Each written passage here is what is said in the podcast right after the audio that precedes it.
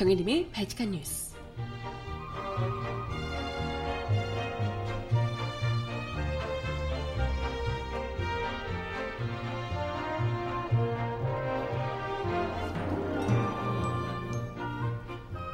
여러분 안녕하세요. 발칙한 뉴스 정혜림입니다. 어제 양승태 사법부 시절 긴급조치 위반으로 유죄 판결을 받은 피해자들에게 국가배상을 가로막은 대법원 판결들이 헌법에 어긋난다는 취지의 헌법재판소 결정이 나왔습니다. 대법원이 좁혀놓은 과거사 피해자의 국가손해배상 청구기를 헌법재판소가 일부 넓혀준 셈인데요. 음악 듣고 와서 의미 있는 이 판결과 관련한 이야기 함께 나눠보고자 합니다. 8월 마지막 날 발칙한 뉴스 음악 듣고 와서 시작해 볼게요. 폴킴이 부르는 모든 날 모든 순간 첫 곡으로 듣습니다.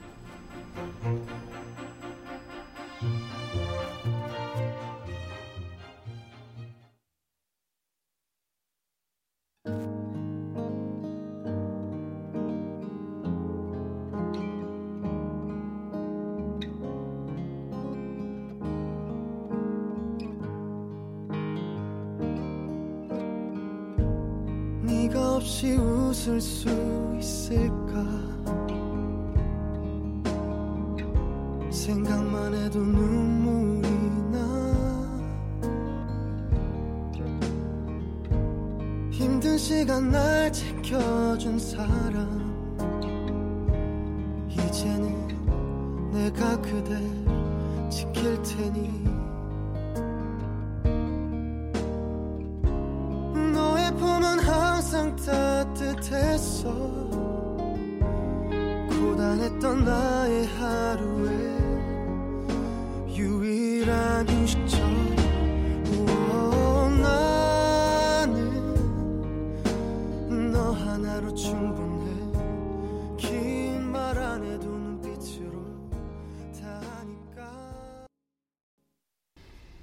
네, 첫 곡으로 폴킴이 부르는 모든 날 모든 순간 듣고 오셨습니다.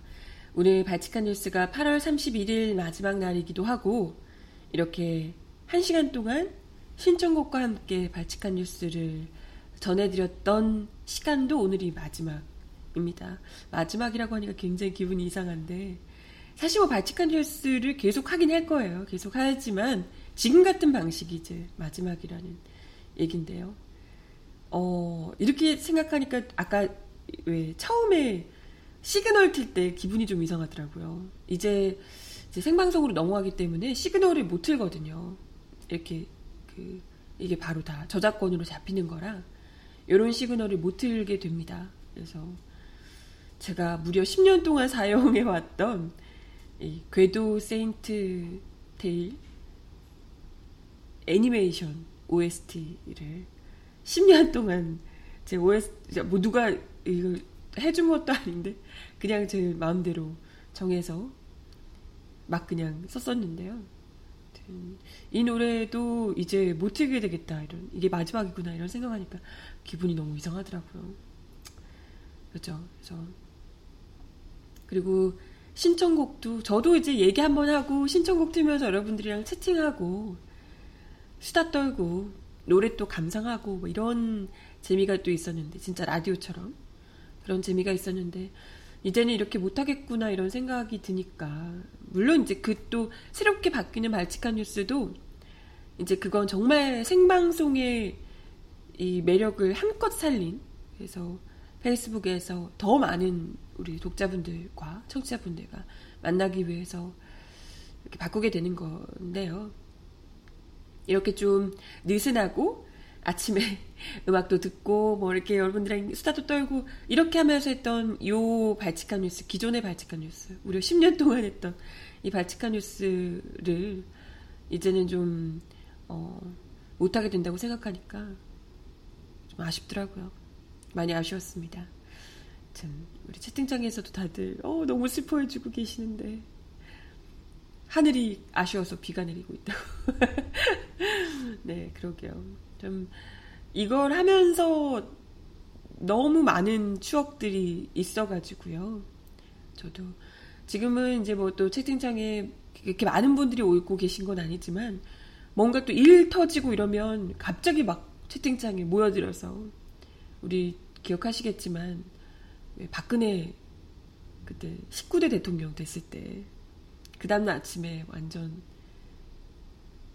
채팅창에 그 한 개까지 100명 꽉 채워서 들어오셔서 다들 그 우울하고 참담한 마음을 어찌할 바 모르며 서로를 위로하고 뭐 이랬던 기억도 나고요. 같이 그 탄핵될 때 뭐 이럴 때 같이 이야기하고 뭐 했던 기억들도 나고 촛불 들고 뭐 이랬을 때 그랬던 기억들도 나고요.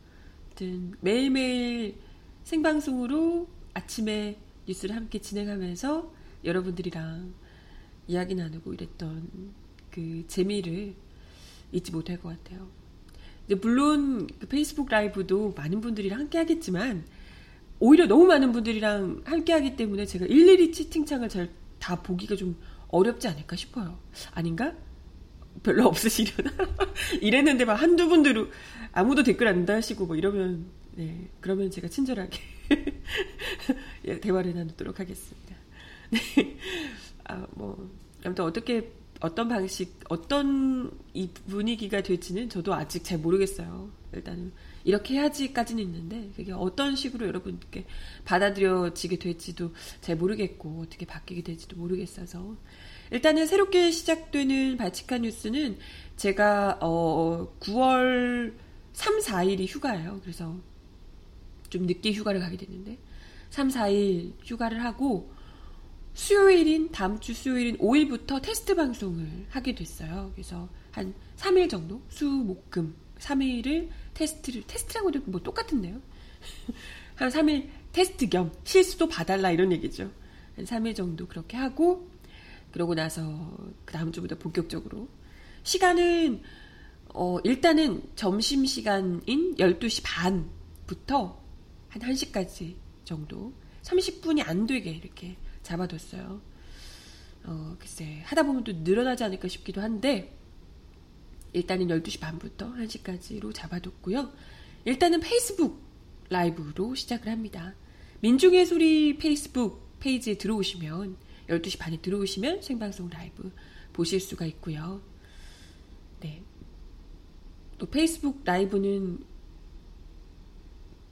워낙 또 우리 채팅창에 이런 온화한 분들과 달리 거친 저를 또 잘 모르는 분들도 많으시고 워낙 또 약간 어 좀 일베스러운 이런 분들도 많으신 걸로 알고 있어서 욕 댓글 다고 이런 분들 많잖아요. 그래서 살짝 걱정이 돼요.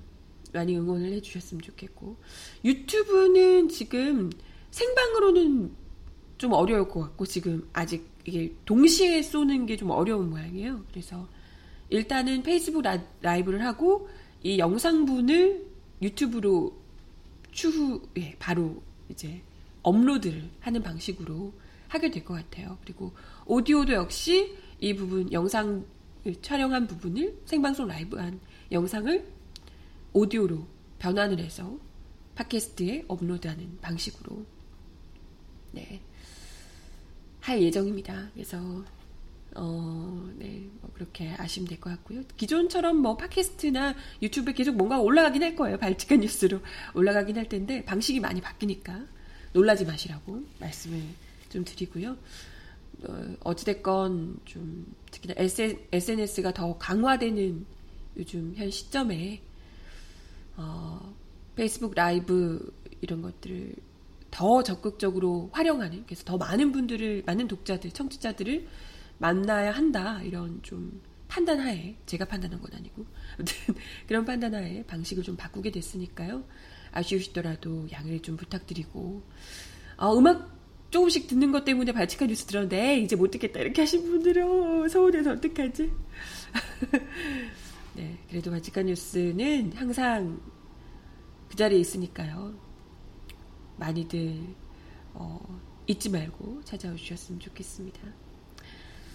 네, 어, 유튜브도요, 곧 아마 라이브로 같이 하게 될 거예요. 근데 지금 당장 약간 이게 하기가 어려워서, 근데 조만간, 금세 같이 하게 될 겁니다. 그래서 이게 두 곳으로 같이 쏴야 된다고 하더라고요. 그 뭐전 기술적인 부분은 잘 몰라서 그런데 아예 기기를 따르게 해서 각자 두 곳에서 촬영을 해서 쏘거나 막 이런 식으로 해야 될 것 같다고 하시던데 일단은 페이스북 라디오부터 먼저 시작 라이브부터 시작을 하고 그리고 이제 유튜브도 같이 하게 될 겁니다. 곧 그렇게 하게 될 테니까요. 속기 서둘러서 하게 될 테니까요. 조금만 기다려 주시고요. 네. 그래서 어 왠지 좀 의미심장한 첫 곡이었어요. 모든 날 모든 순간. 네. 고단했던 나의 하루의 유일한 휴식처. 나는 너 하나로 충분해. 이런 가사가 담겨 있는 폴킴의 노래 모든 날 모든 순간을 듣고 오셨고요. 아, 네. 참 언제나 아, 이게 참 10년을 했는데 때로는 하기 너무 힘들었었던 때도 있었고 정말 몸이 아파서 막 이랬던 때도 있었고 아 진짜 막 또 종종 막 일배 같은 분들 오셔서 괴롭히고 뭐 이런 분들도 있었잖아요. 그래서 막 어, 너무 화가 나서 막 욱해가지고 막 그랬던 적도 있었고 했는데 참 이렇게 요 스타일을 또 벗어나서 새롭게 변한다고 하니 일종의 개편이잖아요 개편 한다고 하니 막 주마등처럼 10년의 세월이 스쳐 지나가네요. 처음에 그 말도 잘 못하고 버벅댔던 서툴렀던 저를 잘 채팅창에서 특히 진짜 채팅창에 우리 애청자분들은 저 막 말하다가 아, 그거 뭐였죠? 이러면 다 막 채팅창에서 불러주시고 기사 막 찾아서 보내주시고 매일. 네. 그랬던 분들 참 너무 다 감사드리고 더 많이. 저 이렇게 노련한 무려 10년차 아나운서로 만들어주신 게 우리 애청자분들이시잖아요. 여기서 다 저를 조련해 주셔가지고, 단련을 시켜주셔가지고, 제가 이렇게 막, 한 시간도 막 떠들고, 대본 하나도 안 쓰고 막 이렇게 떠들고, 이렇게 됐는데, 못주로 모두 다 감사합니다. 이거 뭐 무슨 고별 방송처럼, 이제 영영 발칙한 뉴스 안 할 것처럼 막 이러고 있는데, 그런 건 아닌 거 아시죠? 네. 아무튼, 어, 괜히, 그래서, 이 얘기만 한 시간 하는 거 아니요? 발칙한 뉴스 해야 되는데. 네. 어, 맞아요. 지금 막, 어머, 옛날 얘기 다 하시네. 휴지로 코도 많이 풀고, 어, 지금도 휴지가 있어요. 저보고 코 나오서라고. 휴지로 코도 많이 풀고. 안경 쓰고 방송한 적도 있고, 맞아. 저 막 공에 맞아서, 공에, 어, 기억나요. 공에 맞아가지고, 눈에 안 데끼고, 막 이러, 안경 쓰고 방송한 적도 있고. 기계 만지면 다 손, 마이너스 손이라서 고장나고 뭐 이랬던 기억들도 아 참 추억이 새록새록 하네요. 들으시는 분도 다들 그러시죠? 예, 추억이 막 새록새록 아 제가 언제 저렇게 나이가 들었어 이런 생각 하실 거예요. 아무튼 모두가 다 모든 날 모든 순간 다 너무 감사했습니다. 어 이상 기분 이상해요. 아, 음악 하나 듣고 와서요. 오늘 또 뉴스 해야죠. 안 하면 안 되죠. 네. 테일의 단 한 사람 신청하셨는데, 역시 이유님. 네, 애청곡 단 한 사람 우선 듣고 와서 이야기 이어가 보겠습니다.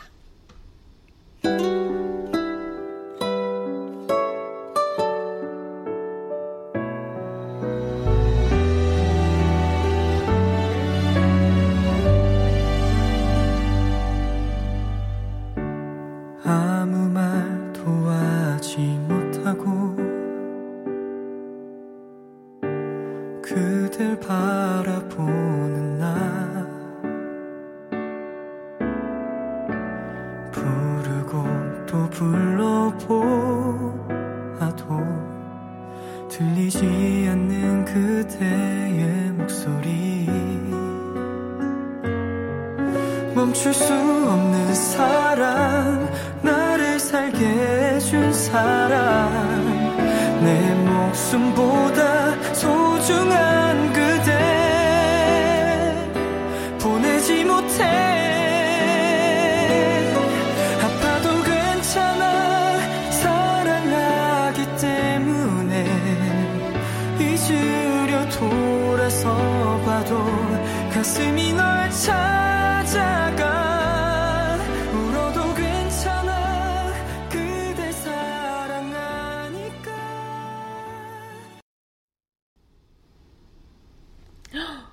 저 지금 너무 멋진 말 봤어요.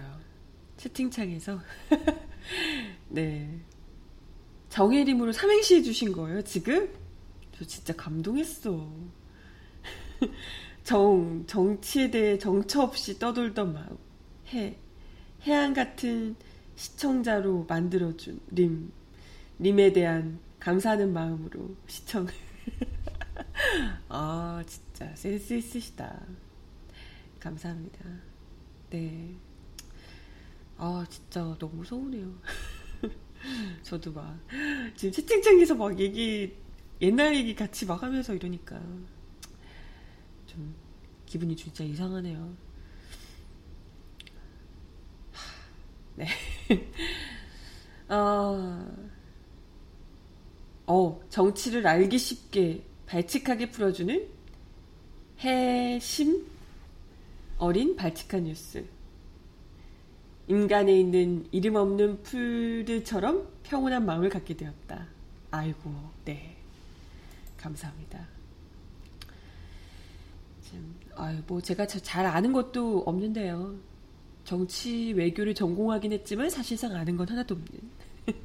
그랬는데, 그냥 뉴스 전해드리고 여러분들 수다 떠는 재미로 했죠.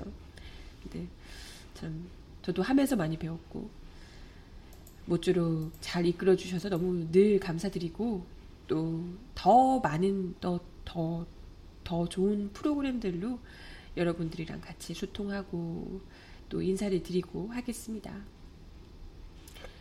네, 아무튼 오늘 또 이야기 함께 나눠봐야죠. 오늘 첫 번째 오프닝에서 소개드렸던 이야기인데요. 양승태 대법이 후퇴시킨 과거사 배상을 헌재가 바로잡았다는 뉴스 들어와서 어, 이 이야기를 첫 번째 소식으로 가져왔습니다. 네, 어, 국가가 시민을 죽음으로 내몰거나 간첩 혐의를 씌우고도 수십 년 동안 은폐했던 국가폭력 사건의 손해배상 청구 시효를 일반 사건과 동일하게 취급해서는 안 된다. 이런 취지였다고 하는데요. 앞서 양승태 대법원은 과거사 사건의 소멸 시효를 단축하고 박정희 정권 시절 긴급조치의 불법성을 인정하지 않은 대법원 판결을 박근혜 대통령 국정운영 뒷받침 사례라고 꼽은 적 있습니다. 이것도 재판 거래 일종이었던 거죠. 박근혜 국정운영을 뒷받침한다는 명목으로 이렇게 했던 거죠. 이러한 양승태 대법의 판결을 어, 일침 판, 판결에 일침을 가하는 네, 그런 이 판단이 아닐까 이런 생각이 듭니다. 헌재가 재판관 6대 3 의견으로 민법이 정한 소멸시효 불법 행위를 한 날부터 10년인데요. 소멸시효를 민간인 집단희생 사건이나 간첩 조작 등 중대한 인권 침해 조작 사건에 동일하게 적용하는 것은 헌법에 위반된다고 결정을 했습니다. 국가폭력 과거사 사건은 진실이 드러나기까지 수십 년이 걸렸다는 점에서 그 소멸시효를 불법 행위를 한 날로 적용하는 것이 헌법에 위반된다는 점을 다시 한 번 더 분명히 한 겁니다.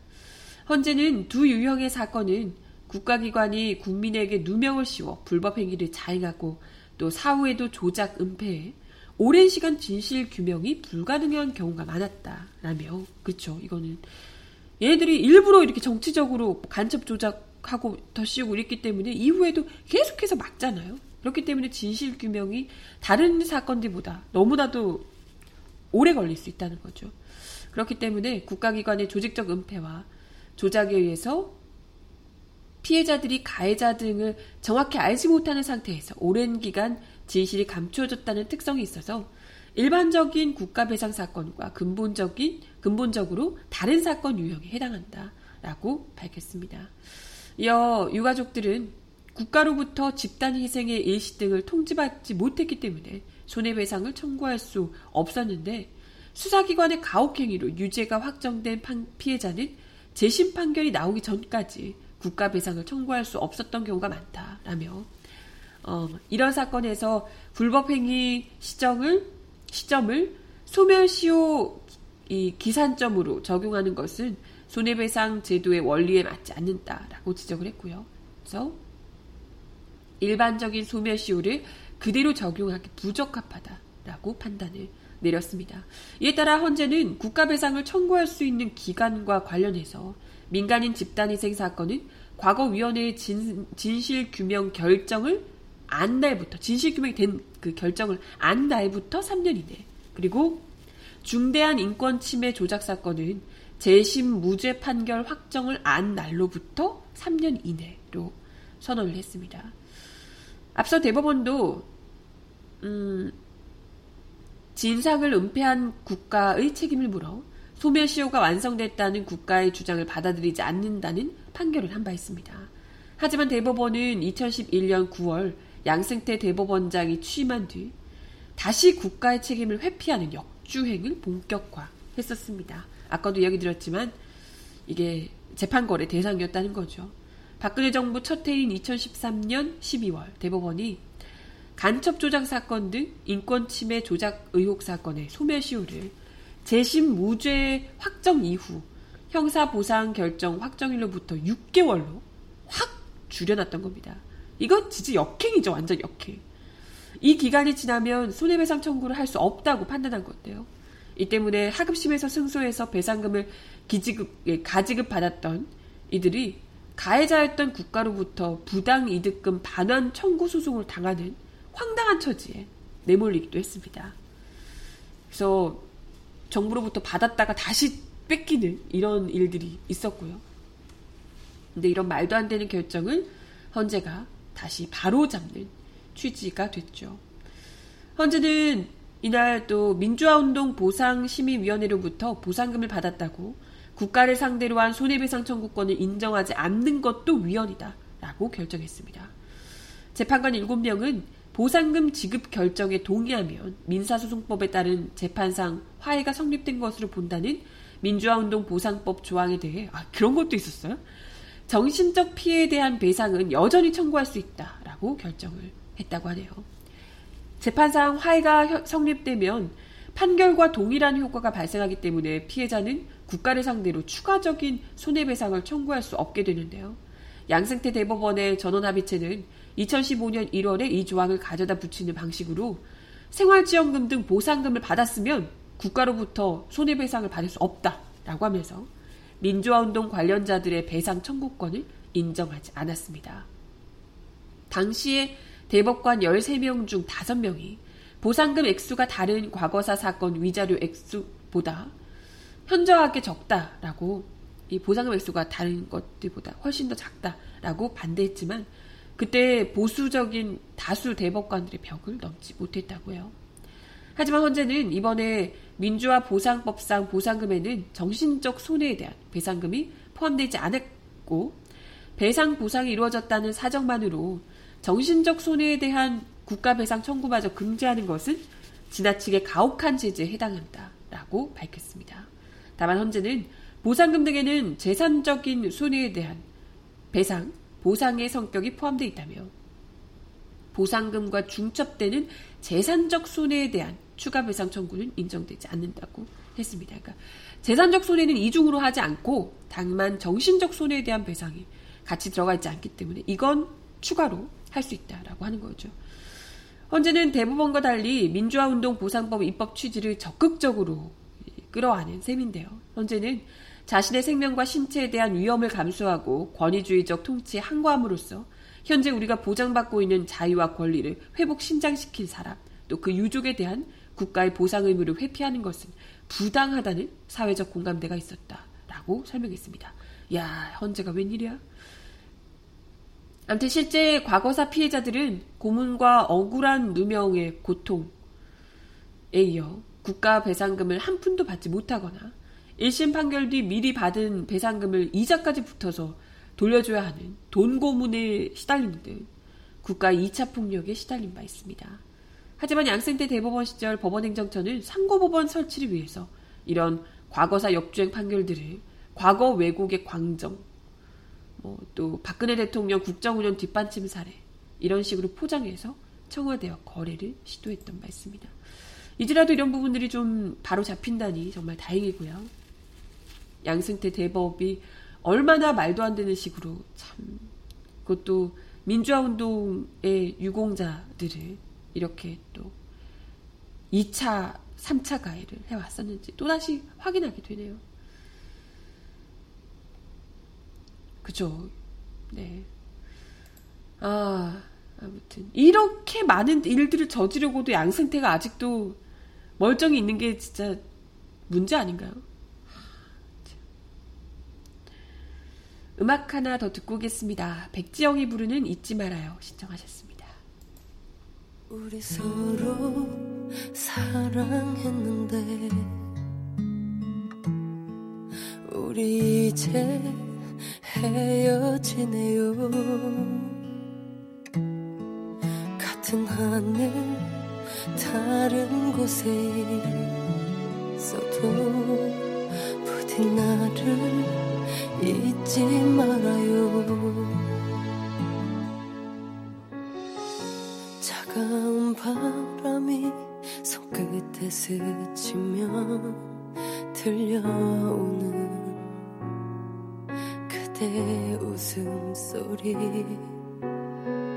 내 얼굴 비치던 그대 두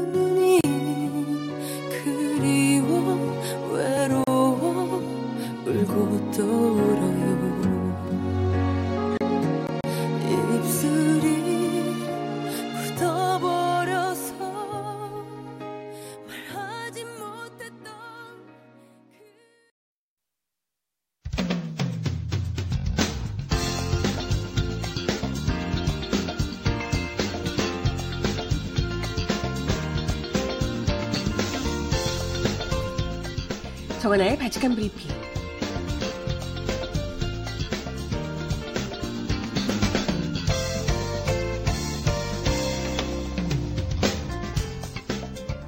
첫 번째 소식입니다. 문재인 대통령이 어제 다섯 개 부처 장관과 네 개 부처 차관급을 교체하는 중폭 개각을 단행했습니다. 거취에 가장 많은 관심이 쏠렸던 송영무 국방부 장관은 끝내 경질이 됐습니다. 송 장관은 그동안 정책 추진 과정에서 엇박자 목소리를 내고 최근 군 기무사 사령부 촛불개헌 문건에 대한 안일한 대처로 논란에 휩싸인 바 있습니다. 문 대통령은 신임 국방부 장관에 정경두 현 합동참모본부 의장을 지명했습니다. 최근 대입 개편 책임론에 휩싸인 김상곤 교육부 장관 겸 사회부총리도 자리에서 물러나게 됐는데요. 후임으로는 삼선의 국회의원인 유은혜 더불어민주당 의원이 지명이 됐습니다. 여당 청와대와 일부 정책 추진 과정에서 불협화음을 냈던 김영주 고용노동부 장관 역시 이번 개각 대상이 됐습니다. 문 대통령은 신임 고용노동부 장관에 이재갑 전 근로복지공단 이사장을 내정했는데요. 아, 이분이 또 노동부 관료 출신이라 오히려 훨씬 더 이전까지 그래도 김영주 노동부 장관이 노동계의 입장을 대변하려고 많은 노력을 했다는 평이었는데요. 앞으로 노동 계 쪽과 더 많은 이 갈등이 빚어지지 않을까 벌써부터 우려의 목소리가 나오고 있습니다. 동시에 백운규 산업통상자원부 장관도 교체가 됐습니다. 후임으로는 성윤모 현 특허청장이 지명이 됐고요. 개각 대상에 정현백 여성가족부 장관 놀랐습니다. 문 대통령은 신임 여성가족부 장관에 재선 국회의원인 진선미 더불어민주당 의원을 내정했습니다.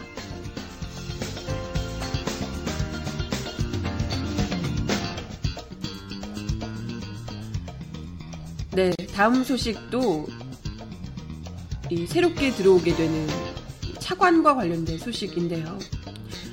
박근혜 정부에서 우병우 전 청와대 민정수석을 감찰했던 이석수 전 특별감찰관이 아, 아 차관이 아니라 문재인 정부의 국가정보원 실세로 돌아온다는 굉장히 놀라운 소식 전해드릴까 합니다. 청와대 김의겸 대변인은 어제 브리핑을 통해서 개각 인사를 발표하면서 이전 감찰관이 차기 국정원 기획조정실장에 임명됐다는 소식을 전했습니다. 국정원 기조실장은 인사와 예산을 담당하는데요. 김 대변인은 이 신임 실장의 발탁 배경에 대해서 20여 년간 검찰청 근무에 이어서 이명박 정부 내곡동 사저 부지매입 의혹 사건 진상규명을 위한 특별검사법, 박근혜 정부 특별 감찰관을 역임하며 사회적인 구현에 기여해온 검사 출신 법조인으로서 국가정보원의 개혁을 뚝심 있게 추진할 적임자라고 설명했습니다. 이 실장은 우병우 전 수석을 비롯한 박근혜 청와대에 맞섰던 대표적인 인물로 꼽히고 있죠. 그는 박근혜 정부 초대 특별감찰관으로 임명이 됐지만 우 전 수석의 개인 비위 혐의에 대한 감찰에 착수하다가 기밀 유출 논란에 휘말렸고 당시 이 실장이 한 언론사 기자와 통화하다 우 전 수석에 대한 감찰 진행 상황을 누설했다는 의혹이었습니다. 박근혜 청와대 역시 이례적으로 이전 감찰관의 기밀 유출 혐의 의혹을 두고 특별감찰관의 본분을 저버린 중대한 위법 행위로 국기를 흔듭니다. 라는 말도 안 되는 입장을 밝히기도 했었죠. 이 실장은 기밀을 누출한 사실이 없다고 해명했지만 보수 성향의 시민단체들이 이, 검, 이 실장을 검찰에 고발하면서 수사에 착수를 했고 압수수색까지 받게 된 이 실장은 결국 스스로 직에서 물러나게 된 바 있습니다. 그리고 이 같은 의혹이 불거진 지 2년 만인 지난 6월에 검찰로부터 무혐의 처분을 받은 바 있습니다.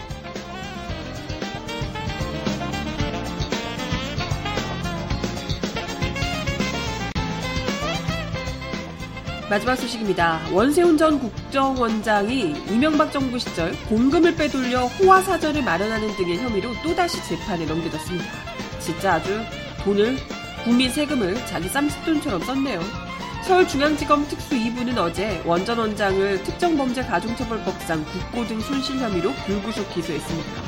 검찰에 따르면 원전 원장은 2010년 10월께부터 이듬해 2월까지 국정원 산하 기관인 국가안보전략연구소 건물 18층을 자신의 개인 주거지인 강남 사저로 리모델링 하는데, 아, 리모델링 하는데, 국정원 자금 7억 8천여만 원을 썼다고 합니다. 아니, 리모델, 리모델링 하는데 7억 8천을 써요?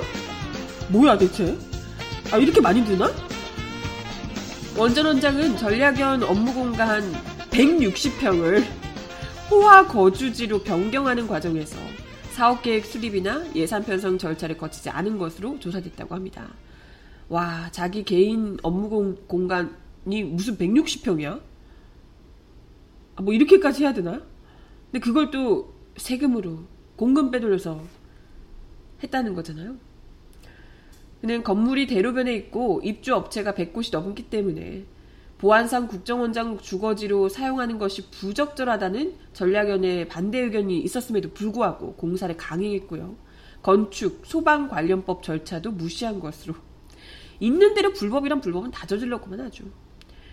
원전 원장은 2011년 8월 해당 사실과 관련한 언론 보도가 나온 직후에 즉시 퇴거를 했고 2014년 11월 후임 국정원장이 국정원 돈 약 2억 6천을 들여 리모델링한 주거지를 철거, 원상복구했습니다. 결과적으로 원전 원장이 호화 주거지를 마련하고 철거하는 과정에서 약 10억 가량의 공금이 유용된 셈이라고 하네요. 미쳤네, 미쳤어 아주.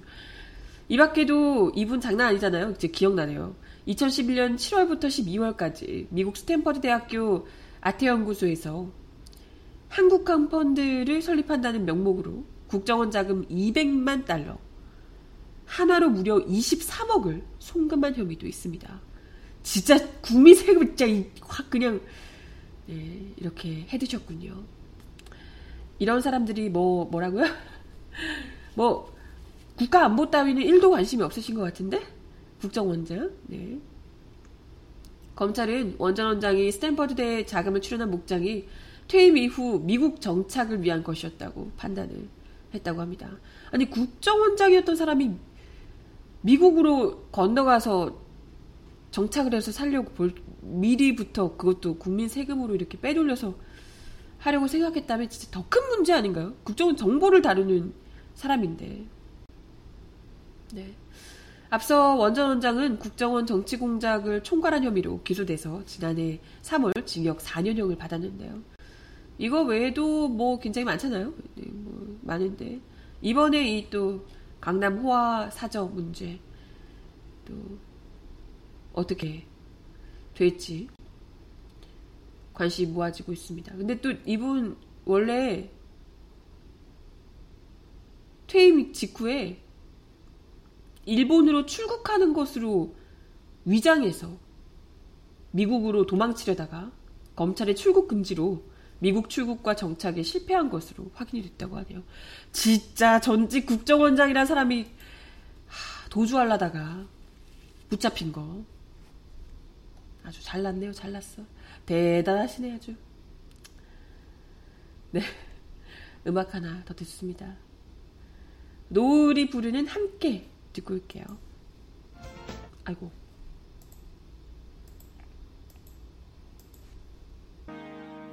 우리 기억 속에는 아픔이 묻어 있었지.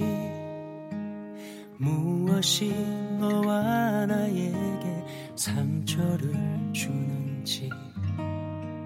주는 그대로 받아야만 했던 날들 그럴수록 사랑을 내세웠지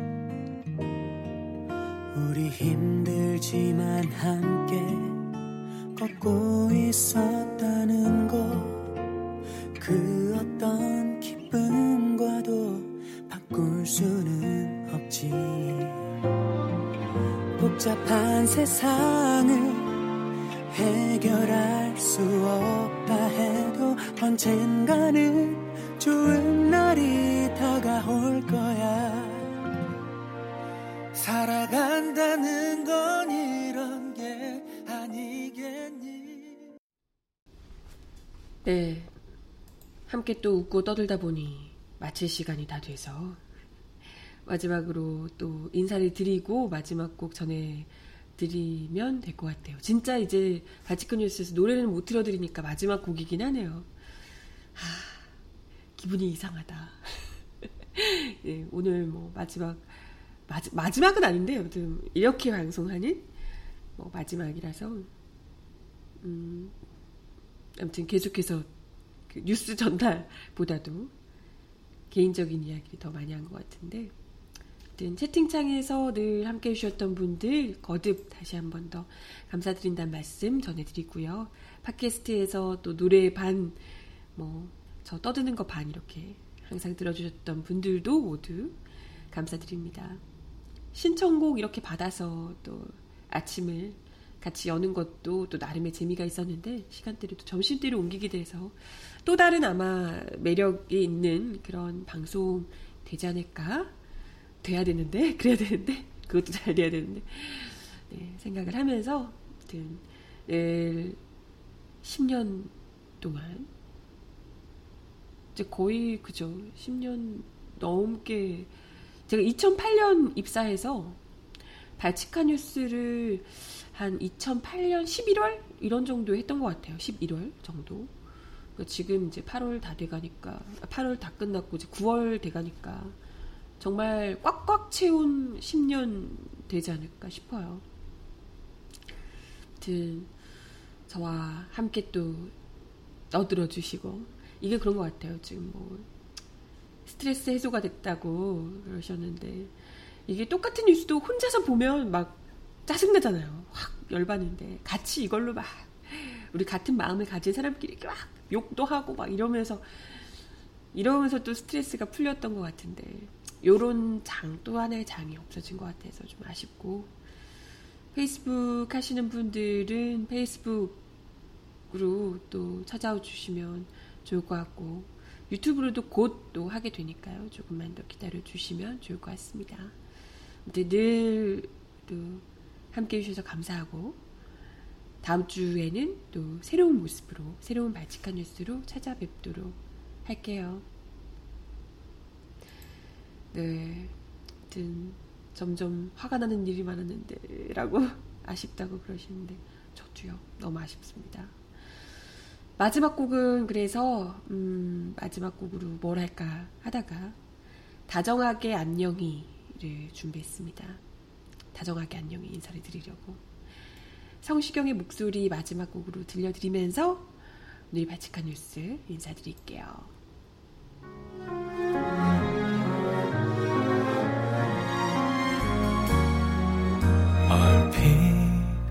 스치는 네 생각 후에도 많은 밤들을 뒤척일 텐데 괜찮다 말하기엔 괜찮지가 않은 나 그래서 오늘도 미안.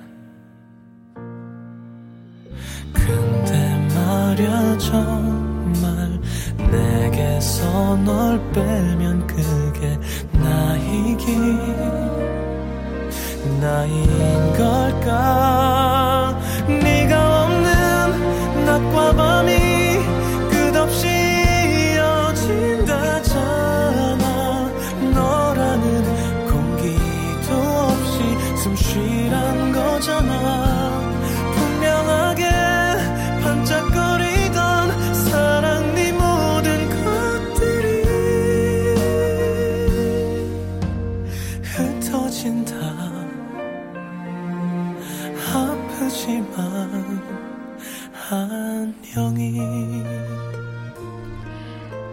진짜 진짜 너무너무 제가 감사드리고 사랑하는 거 아시죠? 어, 진짜 막방 같네. 네, 바치카 뉴스 다음 주에 또 새로운 모습으로 찾아오겠습니다. 아침 10시는 아니지만 12시 반에 봬요. 네, 늘 건강하시고 또 뵙겠습니다. 여러분, 주말 잘 보내세요. 안녕. 네